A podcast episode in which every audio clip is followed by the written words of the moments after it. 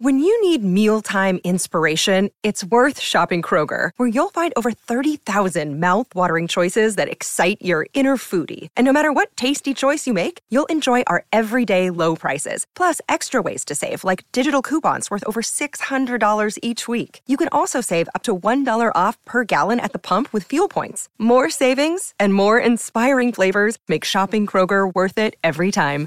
Kroger, fresh for everyone. Fuel restrictions apply.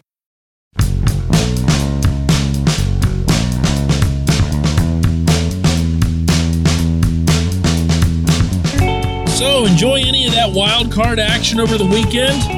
As in the weekend? Good morning to you. Good Monday morning. I'm Dan Kovacevic of DK Pittsburgh Sports. This is Daily Shot of Pirates. It comes your way bright and early every weekday. If you're into football and or hockey, I also offer daily shots of Steelers and Penguins where you found this. Padres were 6 0 winners over the Mets in New York last night to take their wild card series by a count of two games to one. Emphasizing series. You know, there was almost nothing good that came out of Major League Baseball's collective bargaining agreement last winter, as you might have heard me complain a time or two on this program. But the one hidden treasure within the entire document was that the wild card playoff would be expanded to more than a single game. Mind blown. I had been saying for years, not for months, for years, that the moment you saw more of the bigger market teams getting into the playoffs again, meaning like the Dodgers and the Yankees, and now that they're spending a gazillion dollars too, the Mets, you would start seeing people get more defensive and vocal about not having a one and done format. Try, if you can, to imagine the 111 win Dodgers, who just spent $277 million on their payroll, having their season come down to a single game and goodbye. Right. so now New York gets in on the act, and you, well, not double, but triple your chances of having people paying attention. So, yeah, someday it'll be nice, at least to consider or dream or whatever term you'd want to use here, that the Pirates will be back in the playoffs. And when they are, you would very much want them to have a best of three format because chances are excellent that whatever team they're facing is going to have an ace to top your ace because they're going to be able to afford, I don't know, Clayton Kershaw. I guess I can't use Max Scherzer as an example anymore, but someone in that vein. Whereas you're just going to put out the best young guy you got. So in in the long term, yeah, this is a good thing, but I, I I can't get past what could have been, what should have been, arguably, between 2014 and 2015. This portion of Daily Shot of Pirates is brought to you by our friends at North Shore Tavern, that's directly across Federal Street from PNC Park. It's home of Steak on a Stone, an eating experience, underscoring the word experience. The steak is brought to you partially cooked on an 800 degree stone, and you do the rest. It's a ton of fun. It's a great meal and it's a baseball atmosphere like no other in Pittsburgh. North Shore Tavern, right across Federal Street from PNC Park. In the winter of 2015, not long after that season was completed, I was told by someone within the team that the Pirates were having this retreat up at Seven Springs back when Bob Nutting owned that. And they had all their baseball ops people up there, and they were engaging in a whole lot of self congratulatory fare led by Neil Huntington. And at one point, in speaking with his staff, and this is according to one source, so take it for what it's worth, Huntington said that the Pirates were, in fact, by a whole bunch of metrics, the best team in baseball that year. Now, I don't buy that like at all. Even though they had the 98 wins, even though they had a lot of other good things going for them, the fact of the matter is baseball is set up with a format that's supposed to be followed. And at the end of the season, the commissioner hands that ugly hunk of metal to the winner. And then, you know, they're declared the winner. That is the best team in baseball. There's no arguments to be had about that.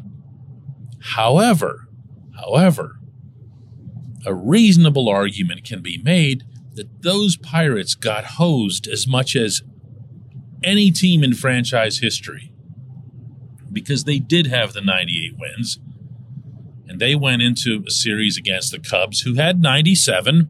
So the whole scenario is equally lousy for both of those teams to be meeting in a one game playoff is just a joke. Add to that that they're facing Jake Arrieta after, uh, boy, oh boy, what can I say here without getting myself into big trouble? Oh, nothing? Okay, good. Then figure it out. Let's just say that Jake was uh, especially energetic in that series and um, strong. Okay. And no one was going to hit him. No one was going to hit him.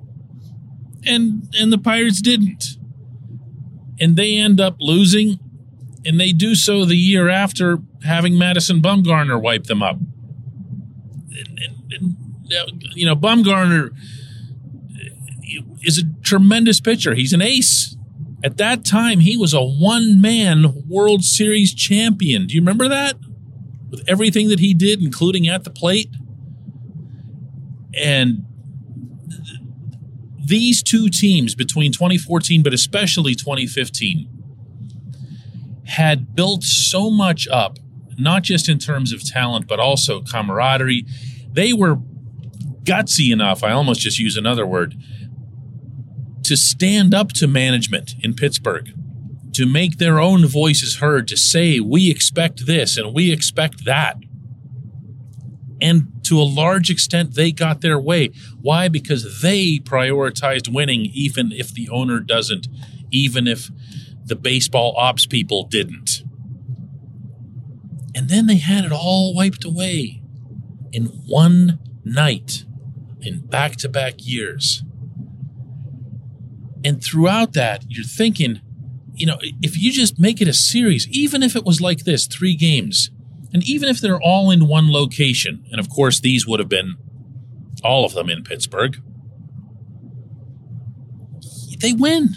You can't convince me otherwise. You can't convince me that they don't beat the Giants in a best of three at PNC Park. You can't convince me that they wouldn't beat those Cubs in a best of three at PNC Park once you got Bumgarner and that other guy out of the way.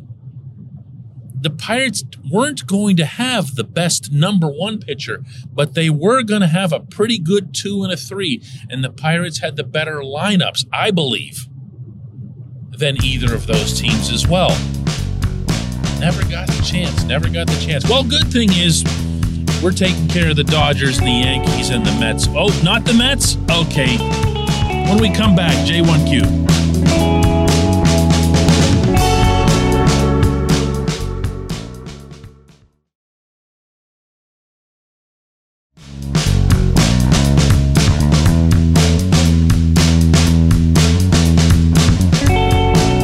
And today's J1Q comes from Ralph, who asks Josh Bell I like Bell, but don't forget how bad his defense was, especially throwing the ball to second base. If he's improved on throwing the ball, then I say bring him back.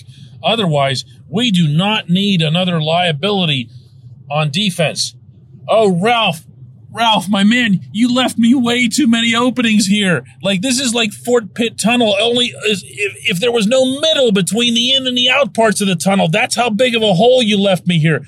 Okay, let's start with first base defense. There can't be anything more irrelevant in baseball than how a first baseman plays defense. Yes, when they screw up, it looks bad. Yes, a first baseman who misses second base is going to give the other guy an extra bag and you're going to remember it. It's going to sear in your brain. It also happens like once in a blue moon.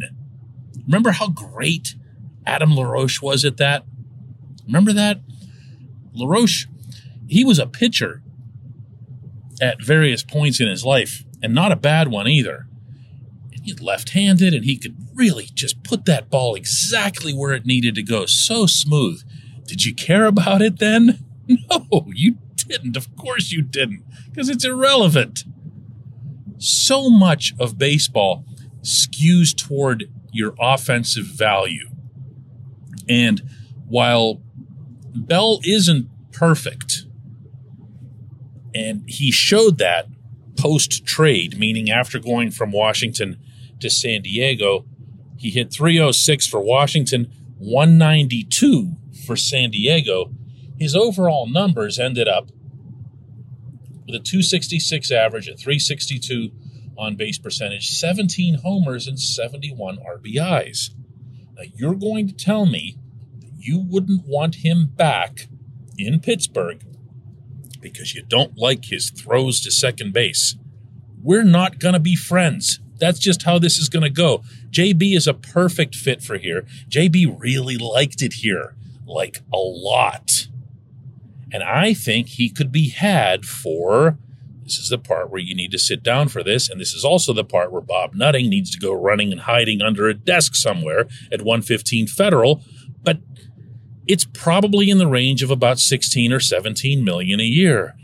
Dun, dun, dun. Can't have that in Pittsburgh. Nope. Even though he would solve pretty much every problem that you have in the field. Not in your field where you care about the throws to second base, but in the field metaphorically. Think about this. Think about this.